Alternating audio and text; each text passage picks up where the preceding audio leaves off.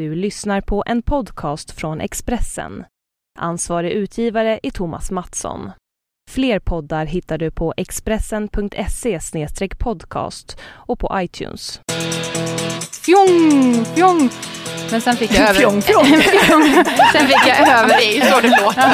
sen fick jag överrotation och landade på mage. Det är långt alltså. Jag hade ju flera tusen framför mig. Var- jag sket ju dem. Jag vann ju cellgiftskrassen. Jag är helt säker på att jag var den enda som gick...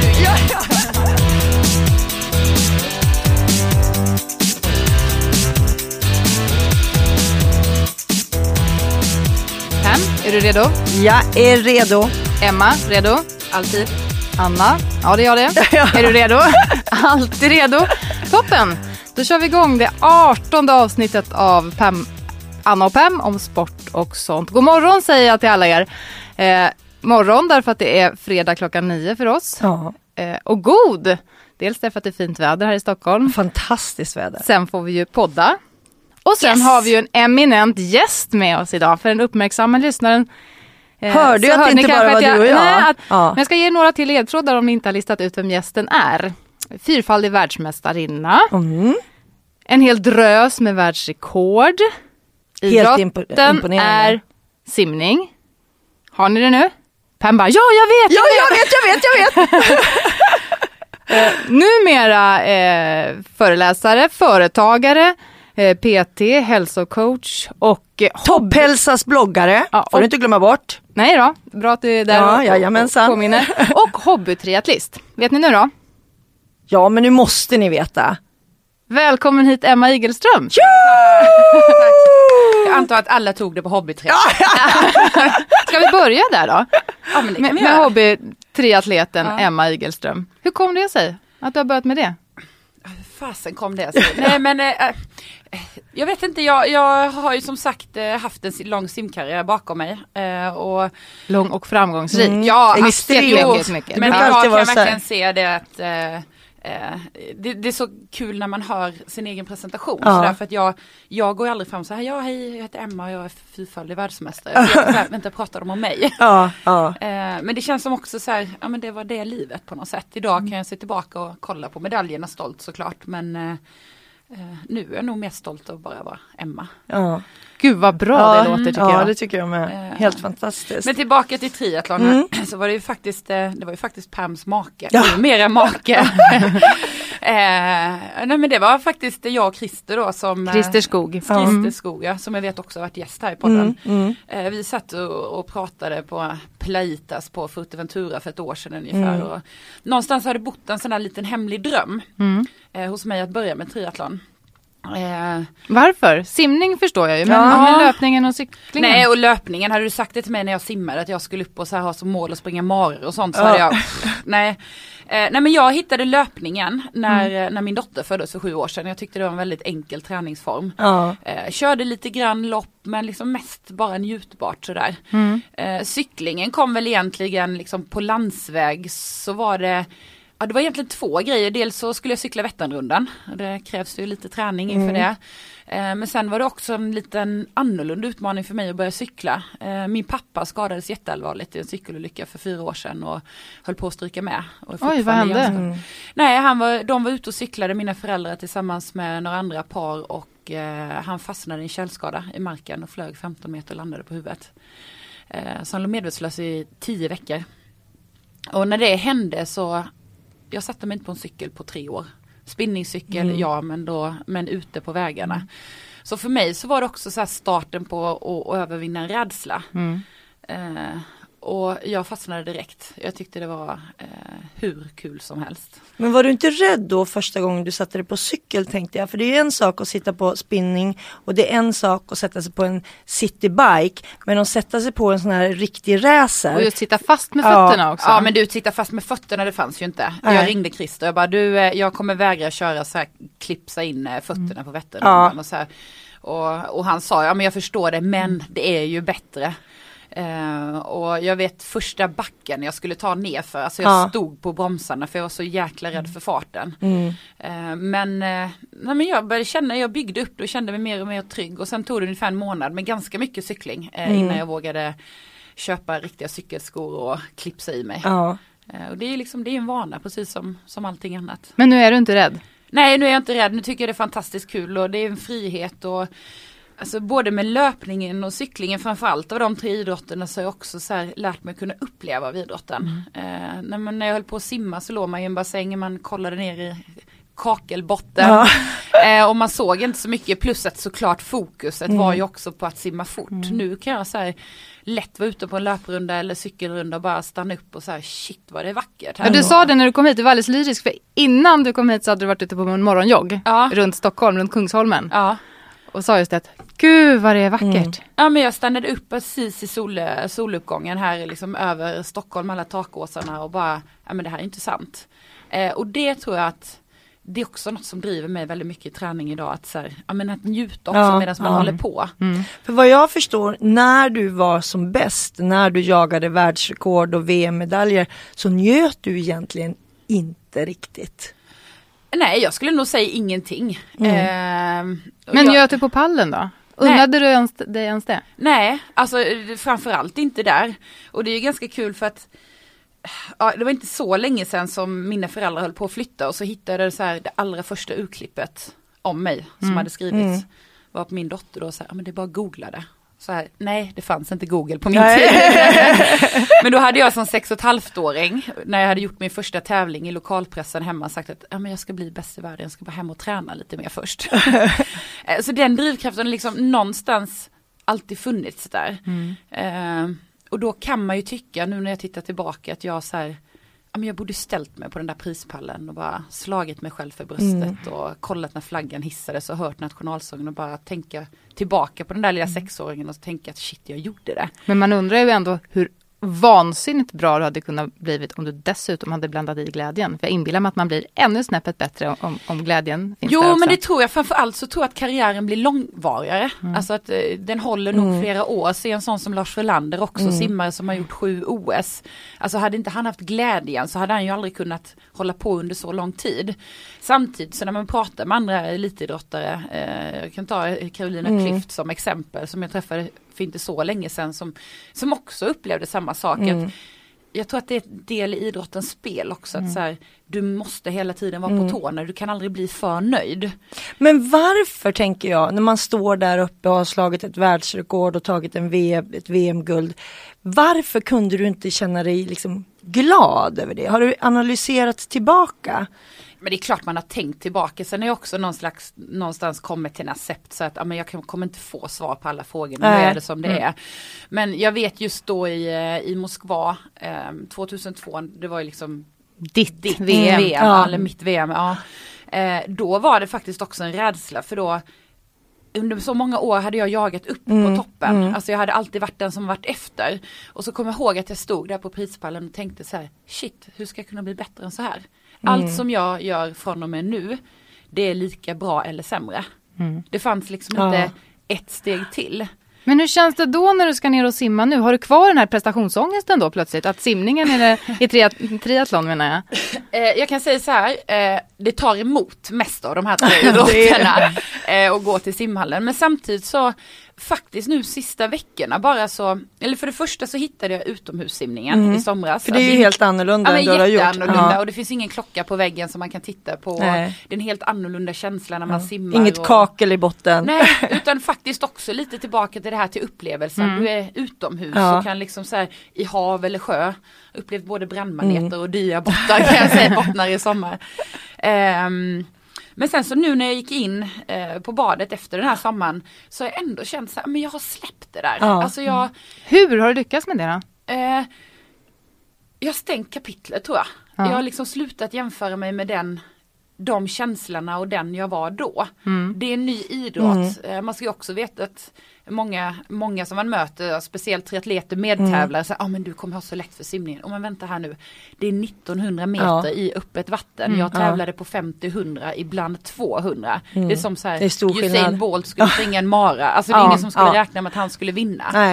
Eh, så för mig så är det också så här, det är en del i någonting. Mm. Sen har jag faktiskt gjort en annan grej med simningen. Det är att jag ofta tränar två av idrotterna samtidigt. Att jag kanske cyklar och sen hoppar jag direkt i bassängen mm. eller simmar och mm. går direkt upp på cykeln. Så att det blir en annan Du har gjort en annan gren utav det. Ja, liksom. ja, du har gjort så, en ja. swimrun mera. Ja men än- så. Ja.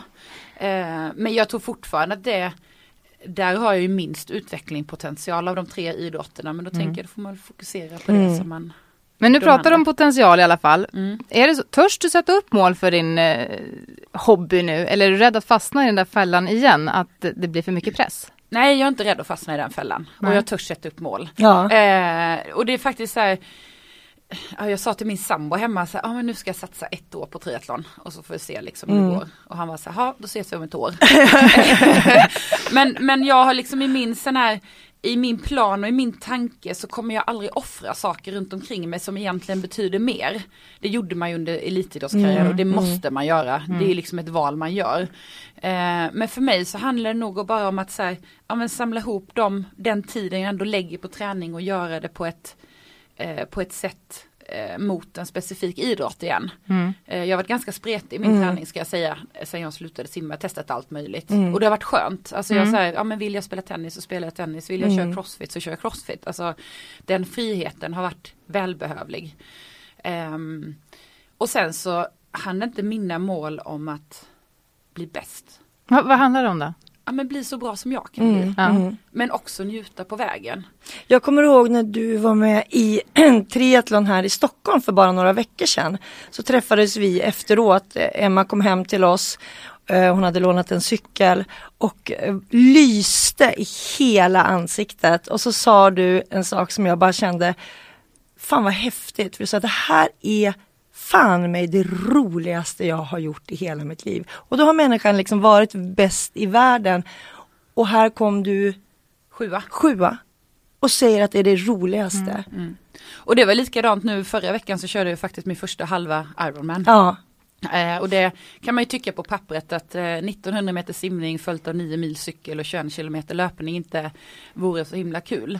Eh, men det som, jag ofta, det som jag har hört av de som var med efter var så här, hur fan kan du skratta i 21, eh, 21 kilometer löpning? Men det var verkligen så här, alltså jag njöt av varenda sekund och det var så mycket folk runt banan. Och, ja, liksom något som också så här har som utmärker triathlonen och det, det är liksom allmänt känt. Det är att alla, det är inte konkurrenter utan alla är medtävlande. Ja. Man får liksom den där extra puffen Man är när någon tvungen att cyklar om mm, en. mm. Och, Peppa ja, varandra för Mm. att alla och man möts på löpbanan och sådär, "Ja, men kom igen nu, nu är det bara ett varv kvar och, Mm. och det blev jag så här, jag vet här i Stockholm, jag blev helt chockad så här, för jag träffade en annan gamla Mm. simkompis också som jag simmat i landslaget med och vi så här, kan man vara så här trevlig på tävling?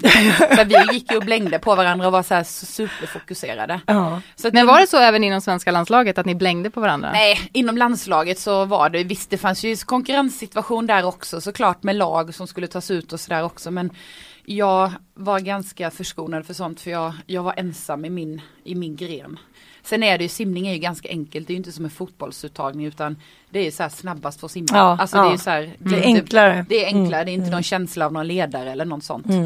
Eh, nej men så det har varit så här, det, det är skithäftigt och jag, ja, men jag känner mig fokuserad Mm. igen, gör jag, men jag känner mig också glad. Ja. Mm, Det är väldigt härligt och kul att höra, så nu känner jag att jag är en sabotör.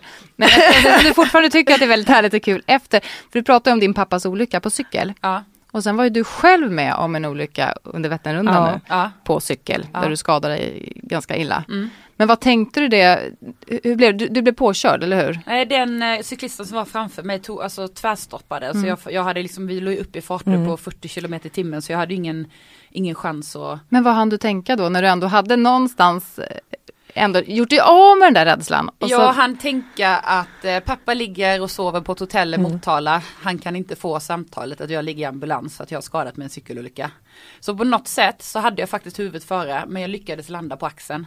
Mm. Eh, men sen var det också så här, alltså jag tog ett beslut när, när jag hade min dipp i mitt liv Mm. att eh, rädsla ska inte styra mitt liv längre. Nej. Jag har gjort det. Mm. Oavsett vad det är för rädsla. Så faktiskt dagen efter så var jag uppe på cykeln igen. Ja, alltså bara så här, cyklade ett par varv Ja, runt kvarteret. ja. Men så här, nej men jag tog på mig mina skor med clips, Mm. clipsade fast Mm. mig, körde och så bara, ja men olyckor Mm, kan hända mm. överallt. mm. Men det där är helt rätt, för jag kommer ihåg när jag var mindre, jag var kanske 20 år och jag kraschade min första bil. Jag tyvärr kraschat eh, flera bilar. Jag tycker väldigt eh, mycket om att köra fort om ni förstår vad jag menar. Och då i det här fallet så kraschade min dåvarande pojkväns bil. Och vi flög runt och det var liksom ut i skogen och det var bam bam bam och den bilen gick ju inte att använda mer. Och jag kommer hem till pappa, vi, vi skadade oss inte, det var liksom lite blåmärken och Ja, sånt men där. chocken tänker jag. Chocken! Ja. Och jag bara känner så här att jag kommer aldrig, jag var 20 år, jag var helt livrädd, jag visste liksom inte, alltså man tänker ju inte på försäkringar eller någonting. Och jag var så rädd att säga till pappa att jag hade pajat min pojkväns bil, för jag tänkte jag kommer liksom bli eh, skyldig pengar resten av mitt liv ungefär. Och då tvingade min pappa mig att köra bil dagen efter hans bil. Jag, bara, jag, aldrig, jag kommer aldrig sätta mig i en bil. Det är precis det du ska göra Exakt. in i bilen. Och jag var så rädd, jag, liksom, jag kommer ihåg att jag kröp där på 30 kilometer i timmen. Men du gjorde det? Jag gjorde det och ja. pappa satt bredvid och bara sa att nu, du kör, nu kör du bara. Och så fick jag köra en timme och sen så gick det över. Men jag Så det tror, var ju helt jag tror rätt. Det, jag tror det är helt rätt och det märker jag också. Jag har ju några som jag tränar i simning eh, som har varit ute för ja, men så här, lite liksom drunkningstillstånd Ja, när ja. man varit yngre och sånt. Och går man inte i det rätt, rätt direkt, alltså det kan sätta sig Ja. så mycket framöver. Ja, men så är det faktiskt. Ja. Det här går ju inte att jämföra med en bilolycka eller en cykelolycka men jag var väl fem eller sex när jag provade första gången att hoppa från en trampolin och tyckte ju det var döhäftigt att få en sån här riktig fjong, fjong. Men sen fick jag över... Fjong, fjong. sen fick jag Ja, över... det är ju så det låter. sen fick jag överrotation och landade på mage. Ja. Eh, Aj. Ja, som, den kändes ju som att den blev grön och blå. Och, Ja. och, men då sa min pappa, upp igen, upp igen och hoppa igen. Och annars, ja, Ja. vilket jag ju tvingades göra. Men jag vet att föräldrarna runt omkring tyckte det var fruktansvärt hårt av min pappa att tvinga den här fem sexåriga flickan som bara stod och grina. Gör det igen nu, gör det igen. Men jag, jag tror också att Ja. det var helt tror, rätt. Jag tror det handlar om alla rädslor man Mm, har i livet. Eh, och det var också så här, jag kommer ihåg klockan var ju typ tre på natten. Vi har ju Mm. cyklat sedan halv åtta på, på kvällen. Jag var, alltså när cykeln tog stopp liksom, alltså jag var ju helt slut. Jag kände hur trött jag Ja. var. Och jag ringer hem, min sambo var också i, ehm, i, Motala. Och så ringer jag hem och säger du jag har kraschat och cykeln är paj och det är så här, och han får hur går det? Jag, säger, jag måste bryta! Det var det värsta. Ja det var det värsta. Eh, bara, ja men skadade du dig? Ja jag har jätteont i axeln men jag måste bryta. Men det var också så lite uppvaknande för mig för det var första gången i mitt liv som jag hade utsatt mig för någonting fysiskt. Ja. Alltså nå- något lopp eller någon tävling som jag inte hade klarat av. Och så märkte jag ganska fort så här, ja men livet går ju vidare i alla fall. Aha. Och Vätternrundan kommer nästa år igen. Kör du nästa år? Jag kör nästa år. Det, kommer Ja. bli, eh, det var ju första delen av min klassiker. Så det kommer bli den avslutande. Mm, eh, nu. Men jag kommer inte köra på natten igen. Nej men det är nog smart tror Ja, jag. Jag tänker det är ju lite obehagligt. Man ser ju, så kommer det, rätt som det är så kommer en älg. Ja, det vet ja, ja. man ju. Nej och sen så, sen, nej, men sen så kände man också att eh, det är som att köra bil när man är trött. Ja, alltså du ska ju stanna egentligen. Du, för du tar inte rätt beslut i trafiken Mm. och sådär.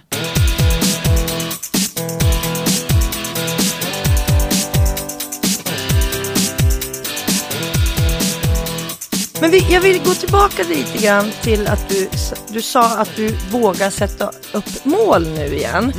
Mm. Eh, och jag vet ju att du har ett annat mål Mm. som är eh, långt fram och som du kommer att satsa på.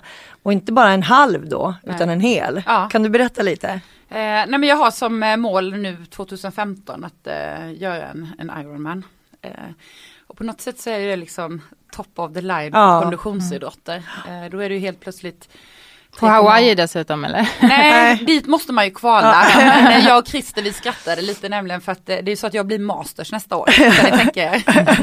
Eh, så jag kommer vara yngst i min mastersklass och vinner man något lopp i sin mastersklass då blir man ju direkt kvalificerad till Ja, Hawaii. ja. Så det vore ju en häftig dröm att få göra Hawaii. Ja, Alltså någon gång. då alltså åker jag det- med kan jag ja, säga, Ja, du, rakt ni är välkomna. Ja. Vi ska heja heja. Ja. Hawaii-podden! Ja, Nej men ehm, jag tror väl någonstans att det kanske är alla sådana här eh, triatleters dröm att göra det. Men det är det också som är så skönt när man tänker ordet göra. Mm. Alltså det är verkligen målet, är att göra. mm, inte, inte att vinna, inte att så här, prestera något speciellt. Utan att bara klara av utefter mina förutsättningar. Mm, Sen mm. får man se hur långt det räcker.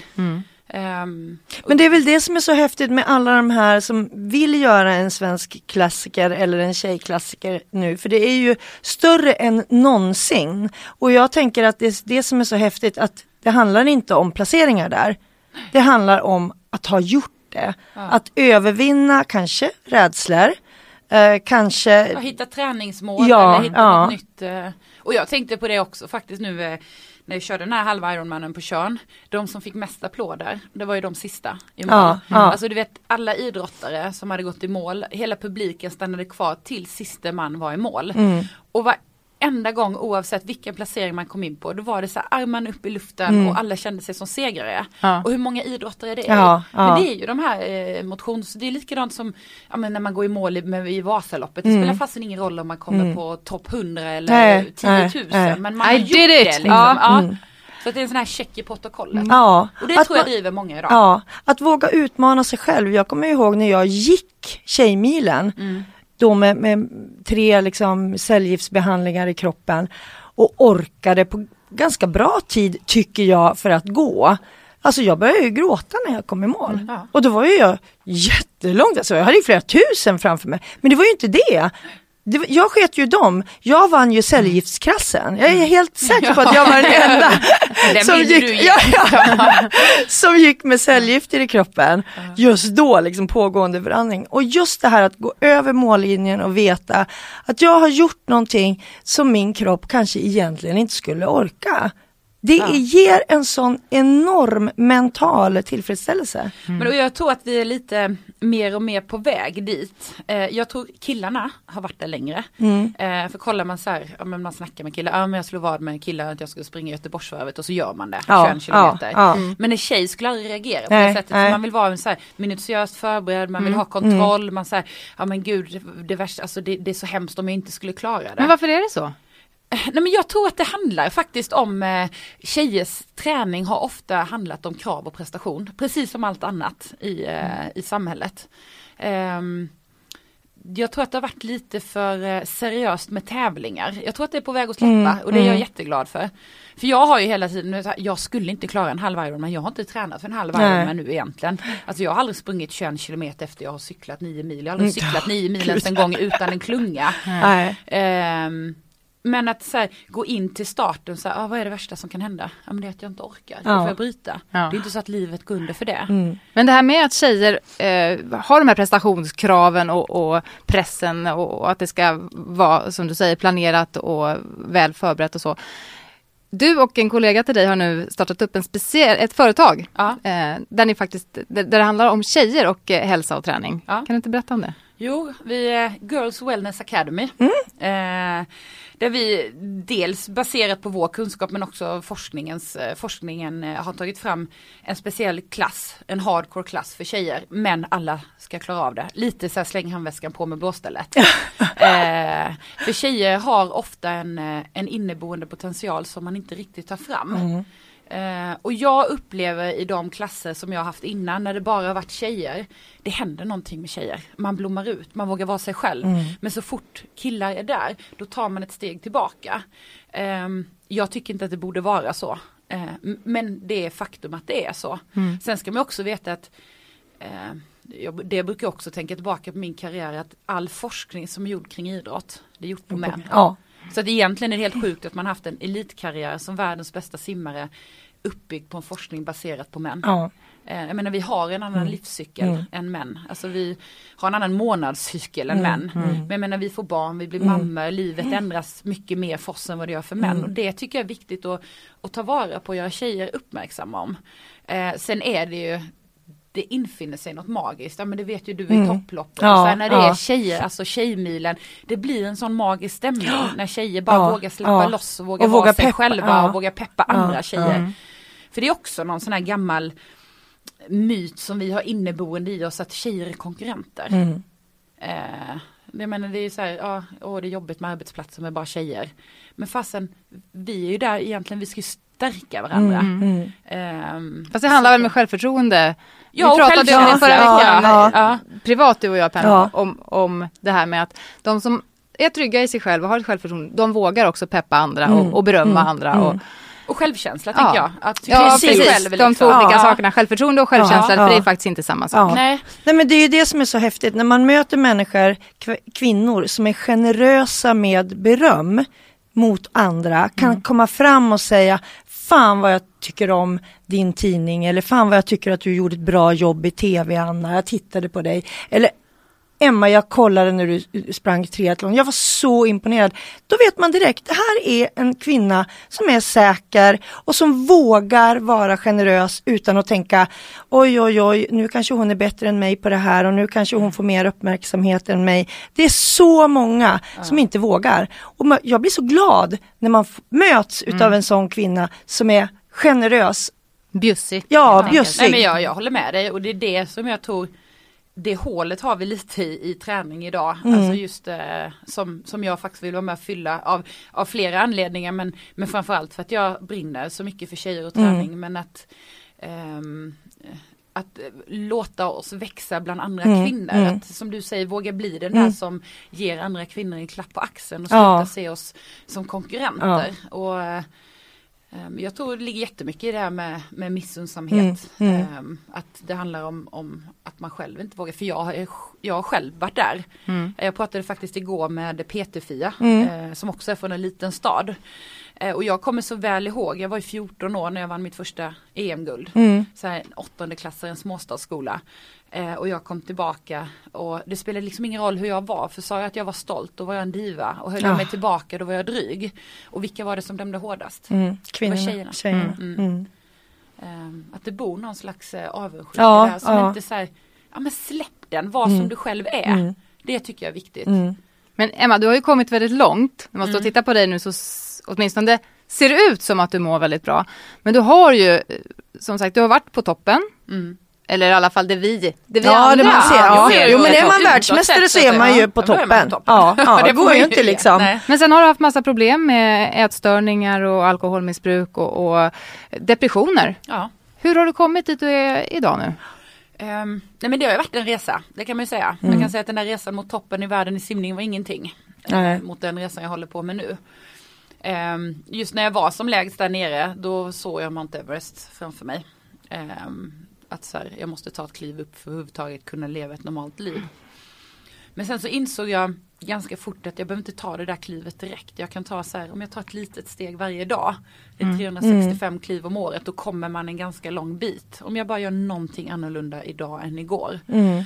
Fick du hjälp att komma till den insikten eller kom den bara själv? Nej jag fick hjälp, herregud mm. jag har varit eh, i terapi och jag har haft eh, gruppterapi och andra människor som har varit i, i samma sak eh, runt omkring mig och det var också väldigt nyttigt för mig för att jag har också alltid varit mån om att ha så här, det perfekta yttre liksom. Mm. Alltså, och mm. jag, var så, jag var ju liksom glad på prispallen utåt men jag visade inte, jag var expert på på att dölja mina känslor. Idag kan jag inte dölja någonting. Alltså jag som en bok så. Um, men um, men sen tror jag också så här ganska mycket låg i, eller ganska mycket, jag vet att mycket låg i accepten till att vara den jag själv är. Mm.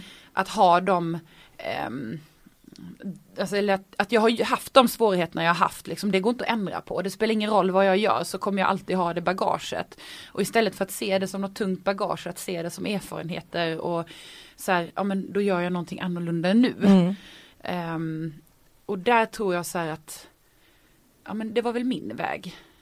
Den rätta vägen. Folk pratar om att leva livet på rätt sätt. Ja men vad är rätt sätt? Mm, Vem har bestämt mm, det? Mm. Skulle jag ta min värsta konkurrent i simning och ställa bredvid mig och vi hade som mål att slå världsrekord båda två. Vi kan inte träna på samma sätt. Vi har två olika mm. kroppar, två olika psyken. Och så är det i livet också lite grann att det finns inte ett sätt att, mm. att, nå liksom, sitt livsmål på. Uh, utan det finns bara ditt sätt och jag där fick jag väldigt mycket, när jag började acceptera mig själv och den historien jag hade, mm. då fick jag en väldigt så här, ja men ett förtroende i mig själv och kanske den här självkänslan mm. som vi, som vi pratat vi om. Att så här, ja men vem har rätt att döma mig? Mm. För det var ju det är ofta det mm. man är rädd mm. för. Um, och sen att, att jag fortfarande så här hela tiden tänker så här, men nu tar jag ett kliv till. Mm. Nu utmanar jag den rädslan. Sen kommer det alltid saker runt omkring som händer som inte jag kan påverka. Hur lång tid tog det innan du kom det här? För det låter ju liksom fantastiskt och det låter Ett ju helt enkelt. Ja. ja. Och så sen helt plötsligt så börjar man klättra. Jag tänker liksom alla som lyssnar på det här, de tänker ja det är så lätt för henne för att hon var ju ändå så, så hade så mycket stöd och, och var så stor. Men hur lång tid tog det? För det, det låter ju ändå inte som att man kan göra det bara knäppa med fingrarna. Den här om att jag har så här, att jag var, liksom fick massa stöd gratis, ja. fick massa hjälp gratis eh, bara för att jag har varit snabb ja. i bassängen, det ja. stämmer inte. Nej. Jag kan säga att eh, den dagen jag vaknade upp och har liksom hade försökt att ta livet av mig men inte lyckats. Den morgonen så gick jag in på Google och sökte upp mina rättigheter. Jag kontaktade socialen i min kommun för att säga att här, jag behöver hjälp. Eh, jag fick hjälp av, social, alltså av kommunen. Eller av liksom, Varför eh, fanns det ingen där? Ja, det undrar jag också. Ehm, det kan man undra. Men hade du döljt så bra att du mådde så dåligt? Jo, ja Eller? det hade jag gjort under en lång tid såklart. Eh, Alltså man blir ju expert på att ljuga också. Det är ju liksom, det, så, så blir det ju i, i missbruksproblem. Eh, både ätstörning och alkohol och prestationsmissbruk och vara den träningsmissbrukare jag träffar jag också som är svinbra på att ljuga om träning och sådär. Liksom, Ja. Det finns ju alla Ja. sorter. Eh, men framförallt så tror jag att även om folk hade börjat så här förstå att inte jag mådde så bra så vet jag att mina närmsta så här, det var ingen mening att prata med dig för du, vi nådde inte fram. nej. Eh, de fortsatte ju tjata och Ja. att det, det var det tjatet som till slut också läckte igenom för ibland så har man ju, det spricker den där Mm, bubblan runt omkring en. Men jag tror att alla måste göra sin resa och eh, nå sin egen personliga botten. Mm. Eh, sen var det som någon sa att ja, men jag upptäckte ändå att nej men jag måste sluta gräva. Och så kan det vara ibland också. Jo, Emma, du pratar om det här med träningsmissbruk. Du är inte rädd att hamna i det missbruket också, när du ändå är en missbrukarpersonlighet? Eller är du inte det längre? Jo men jag tror alltid att man är det. Eh, det, det. Det var en del av Mm, mina sätt mm. att jag kommer alltid ha de här svaga punkterna och de här svaga punkterna behöver inte jag låtsas på. Eh, och jag är svinrädd att hamna i, i vilket missbruk som helst men jag tror att den rädslan också gör att jag inte blir högmodig. Mm. Eh, men jag har ju, många kan ju tycka så här, men gud du, du har ju redan fastnat i det här träningsmissbruket. Eh, jo, fast jämför det med att när jag var elitidrottare, jag tränade 40 timmar i veckan. Ja. Idag kör jag kanske 15-20, det är som att gå ner från fyra till två gånger i Ja, veckan. Så du ja. måste ju ha en relevans. Och som du faktiskt sa, du unnar dig att njuta. Ja men och det, är det är ju liksom, där har jag, jag har en spärr till att när jag åsidosätter någonting som är viktigare än träningen för att gå och träna, då är jag illa ute. Ja. Eh, Så att jag, liksom, jag har så konkret skrivit upp mina Ja, fällor och, och, och verkligen idag lyssnar på dem. Och du Sen- har ju barn och familj nu. Jag har barn och jag har familj och jag har också gjort en bra vad ska man säga, inventering bland folk runt omkring mig. Att idag, idag har jag banne mig nästan bara nej-sägare runt omkring mig. Innan hade jag ja-sägare. Ja. Och de där nej-sägarna är ganska sköna att ha, även om de är jävligt jobbiga. Men just det att så här, ja, men folk som vågar ställa mig mot väggen, så här, vad Ja. håller du på med? Ja. Eh, det, det blir så tydligt och, ja, men, åh, och så, så fort någon säger ja, nu är jag där igen. Ja. Så kan jag skratta åt det istället. Ja. Och skratta lite åt min missbrukarpersonlighet. För jag tror att vi är många som har det. Ja. Alltså jag tror att det är fler, sen så kanske inte alltid tar uttryck i alkohol eller liksom eh, matmissbruk som är ganska tunga missbruk tänker jag. Så här, man skadar, skadar ju kroppen och man eh, förändrar sitt sinnestillstånd och sådär. Men jag menar hur många har inte det här prestationsmissbruket eller eh, hur många har inte jobbmissbruk eller eh, det här ytligheten som vi, jag, jag har en uppfattning om att folk alltid strävar efter någonting som vi inte har. Istället för att säga, ja men vad har jag? Och så börjar man lista upp Var nöjd med det. Ja, så, börjar, så här börjar man lista upp allting man har. Så inser man att, men gud, jag är ju rikare än 99% i världen. Eh, och, och jag behöver inte mer, det är det här som är det basala jag vill ha i mitt liv. Och då kan ju allt det där som man får extra, för jag menar alla vill ju ha lite extra och lite guldkant Ja, ja, ja. Men då kan det bli bonus istället. Mm. Det är ju som klassiken, ja men jag vill träna fyra gånger i veckan, det är mitt mål. Och så gör man tre så ser man det som ett misslyckande. Men sätter man upp och har ett mål att man ska träna två gånger i veckan, då är ju tre en seger. Mm. Så att det är återigen Vända på med- tänken Ja, vända på tänken. Ja. Och nu veckans... Trend. Och det är du Emma. alltså, för att Nej, vi men får inte var- nog utav Du var med om dig. något riktigt coolt eh, här i veckan nämligen. Du ledde, vad heter det nu? Urban, Urban training. Ja. Urban training. Mitt Berätta, i ja, Stockholm. ja. Vad är det för trend? Eh, jag tror att det handlar eh, överhuvudtaget om träningstrender, men att ta vara på den miljön man befinner sig i just nu. I Stockholm nu var vi i innerstan och vi körde, vi gjorde plankan på Slottsbacken och vi eh, körde både, vad heter det, yoga och eh, löpskolning och Ja. allting. Och vilka är vi? Alla som ville. Ja, det var alla tjejer Ja. eh, som ville eh, tillsammans med Caritrå klädföretag som, som ändå någonstans har varit så här starta trenden lite grann. Eh, och då var det jag, PT-Fia, Erika Kit Skölevik som också bloggar för Topphälsa eh, som, som ledde träningen. Och eh, var upp mot 80-90 tjejer Mm, någonting som, eh, som sprang runt och nej, det var helt fantastiskt. Alltså det, där var den här magin som vi pratade om innan. Mm. Verkligen Vad vill man uppnå genom att liksom göra ett sånt här event där man då går ut på Instagram och eh, Facebook och liksom uppmanar folk att, att komma? Vad vill man uppnå då? Ja, men såklart det är en marknadsföring i Mm. det. Eh, det är ju liksom hetaste trenden, det är att hitta saker på eh, på sociala medier som, som man kan komma ut till och komma ut till en väldigt bred massa och Mm. komma ut riktat. Jag menar nu har vi 90 träningsintresserade tjejer. Det är såklart att det är den bästa marknadsföringen man kan nå. Men sen tror jag också det viktiga och så här, grundvärderingen ligger ju ändå i att alla kan vara med, alla kan röra sig på den platsen man befinner sig just nu. Att miljön ska inte vara ett hinder. Ni vet att ah, men jag är i sommarstugan, Ja, jag, jag kommer ja. Mm. inte åt gymmet. Nej men vem har sagt att du behöver ett gym? Det finns mängder med saker du kan göra i sommarstugan. Använd altanen till att göra dips, eh, Mm. ut och spring. Eh, ja, jag liksom involverar barnen. Alltså jag hade så fantastiska löpturer när min, min dotter satt på cykeln. Ja, i, eh, Det där är i sommar. häftigt. Ja, men det, alltså, ja. Att, att eh, hitta kreativiteten hos alla, att så här, träna där du är just nu. Är du ute och reser mycket, ett par löpskor tar inte så mycket plats i väskan. Mm.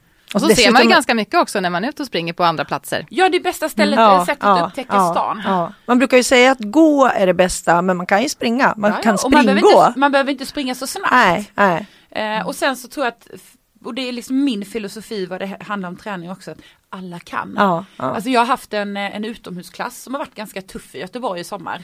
Jag har varit upp mot 80-100 pers varje gång. Mestadels kvinnor Mm. men den har varit öppen för både killar och tjejer.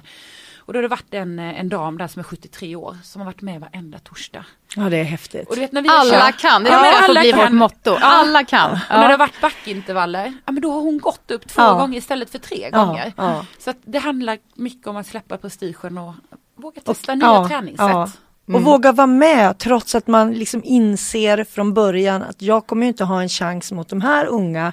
Men det Jag gör det skiter jag, kan, jag gör det jag Ja, kan. och men jag exakt. gör det för Ja. mig. Ja. Inte för att någon annan ska tycka att jag är Nej. duktig. Nej. Det är jättehäftigt. Och det är väl just den här att jag gör det för mig som, ja, men som jag tycker ska spegla allas träning Ja, egentligen, ja. eller allt man gör i livet. Ja. Emma, du är väldigt eh, sportintresserad överlag. Mm. Ser du fram emot veckans premiär?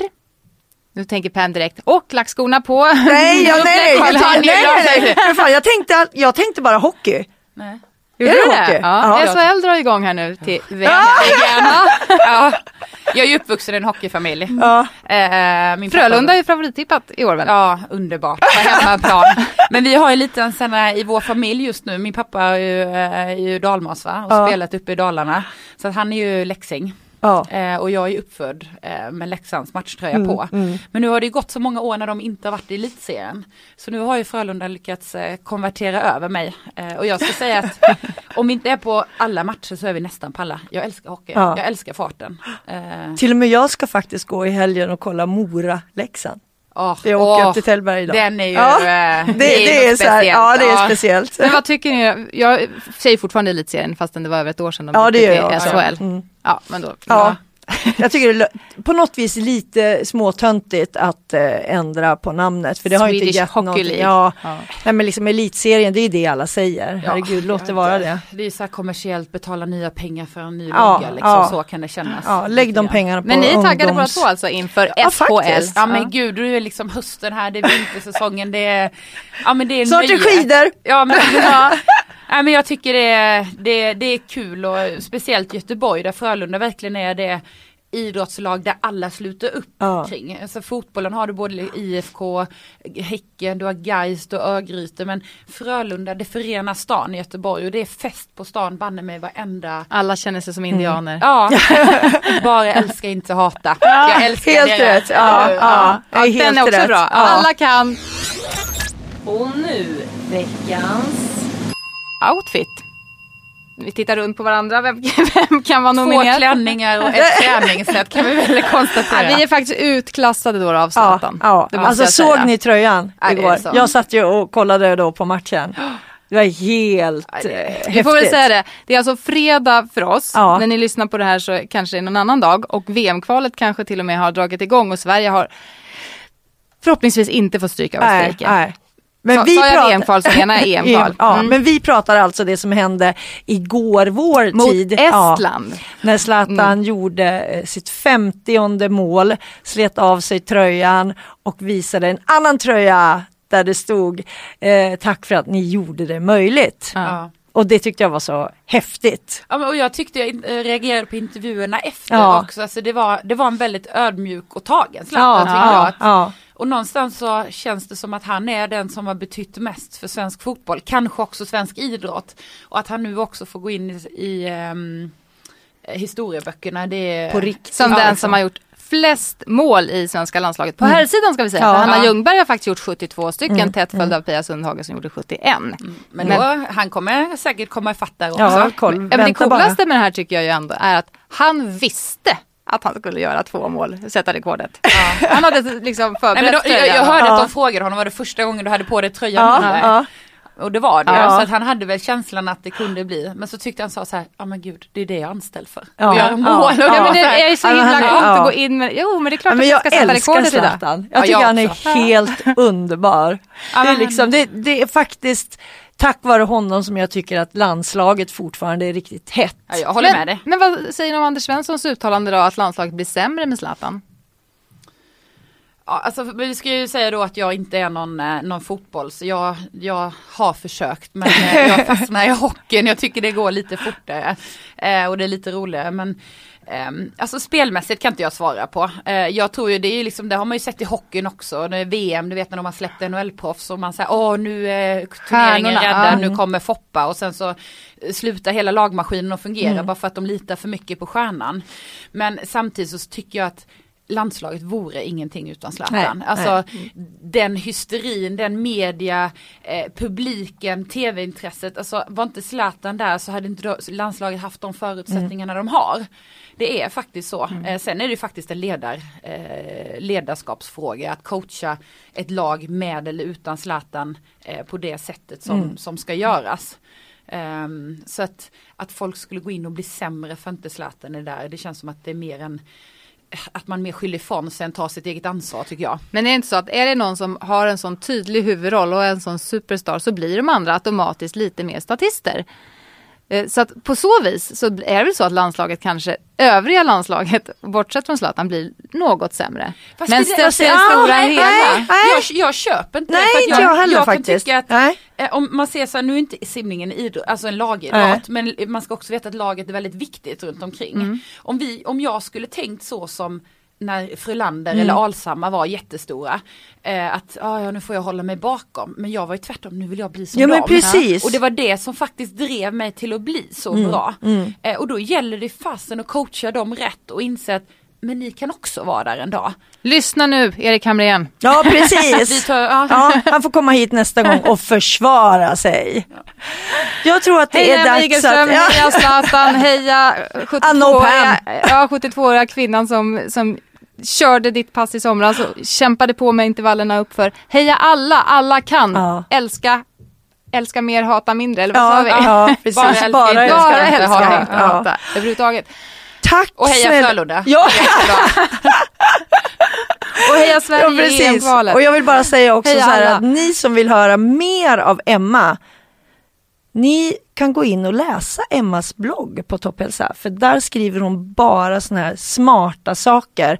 Träningstips, eh, mentala tips, lite så här pepp och inspiration. Hoppas och ni har fått ordentligt med pepp och inspiration. Jag har fått det. Ja, jag med. Ja. Jag med. Ja, Ja, vad bra! Då säger vi tack och helg så ses vi och hörs framförallt nästa vecka. Gå in på vår Facebook. Ja, Anna och Pam heter vi ja, Skriv vad ni vill.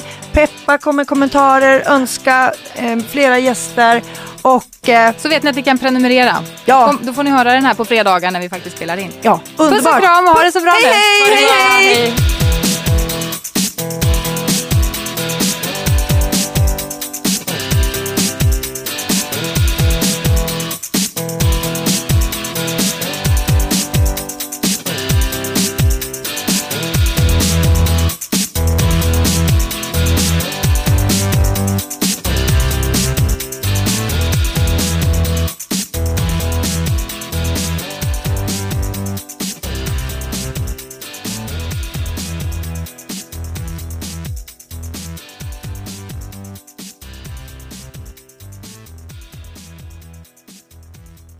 Du har lyssnat på en podcast från Expressen. Ansvarig utgivare är Thomas Mattsson. Fler poddar hittar du på expressen.se podcast och på iTunes.